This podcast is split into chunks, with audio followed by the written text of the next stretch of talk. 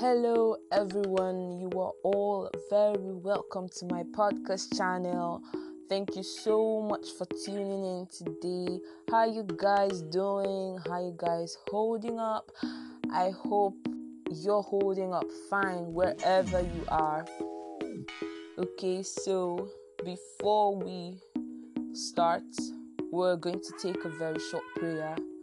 Dear Heavenly Father, we thank you for today. We thank you for your abilities in us. We thank you for the spirit of wisdom and knowledge, for your guidance, for your continuous love and care and provision. We thank you, Father, because you are with us always at all times, living through us and expressing your will through us. Thank you, Father, because we continuously live and walk in your love all the days of our lives. In the name of Jesus, amen. So, our topic for today is created to love. And first of all, we'll be reading from 1 Corinthians 13, verse 13. And it says, And now abideth faith, hope, and love, these three, but the greatest of these is love. Faith, hope, and love are three creative principles revealed to us in the Word. They are positive forces of the recreated human spirit. And according to the scriptures, the greatest of these three is love. The reason hope doesn't disappoint is because the love of God is shed abroad in our hearts by the Holy Spirit. Reading from Romans chapter 5, verse 5 And hope maketh not ashamed, because the love of God is shed abroad in our hearts by the Holy Ghost, which is given unto us. In addition, your walk of faith secures faith in your heart, for faith works by love. Re- taken from Galatians 5, verse 6. Can you now see why love is so important? We function with God through love. Without love, your faith wouldn't work. Love is the bond of perfection. The contemporary English version of Colossians 3, verse 14 says, Love is more important than anything else. It is what ties everything completely together.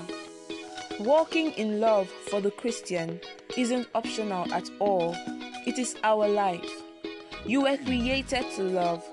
God is love, and the Bible says our spirits have been recreated after the image of the one that created us. Therefore, we are the expression and epitome of His love. Jesus said in John 13, verse 34, A new commandment I give unto you, that ye love one another as I have loved you, that ye also love one another.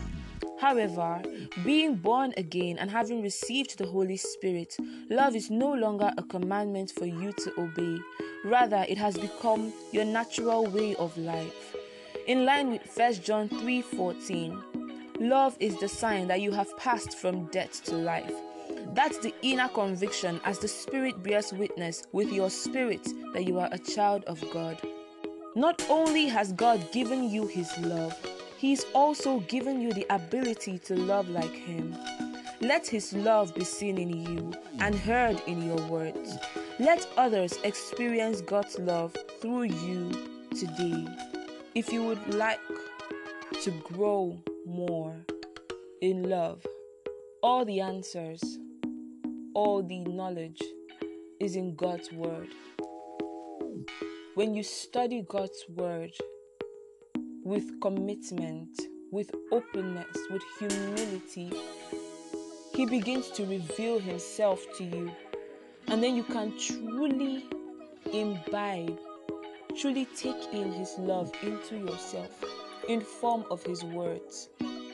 As I always say, we are what we think and we are what we allow in. So, what are you taking in? Are you taking in the right kind of information? Because only then will you produce love and the works, the fruits of love. Let's take the prayer. Please say after me Precious Father, how gracious and kind you are to me.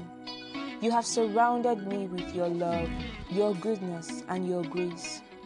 Thank you for your love that's been shed abroad in my heart by the Holy Spirit.